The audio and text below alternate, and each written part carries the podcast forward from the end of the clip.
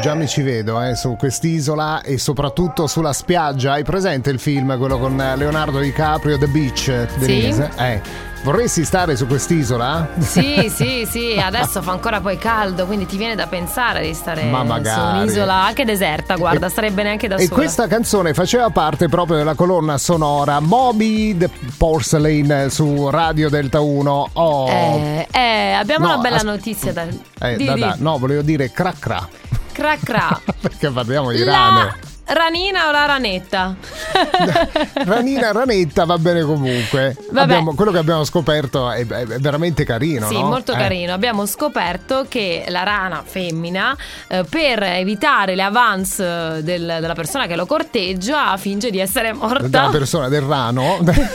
che poi sembra una metafora, ma è la realtà di ciò che lei fa e eh, accade un po' anche nella vita, no? Sì, no, ma si finge proprio morta. Mm, Adesso, in base a questo studio, alcuni ricercatori dicono una risposta allo stress, altri dicono un modo per testare la forza e la resistenza del maschio. Però fa sorridere, ma tu te la immagini?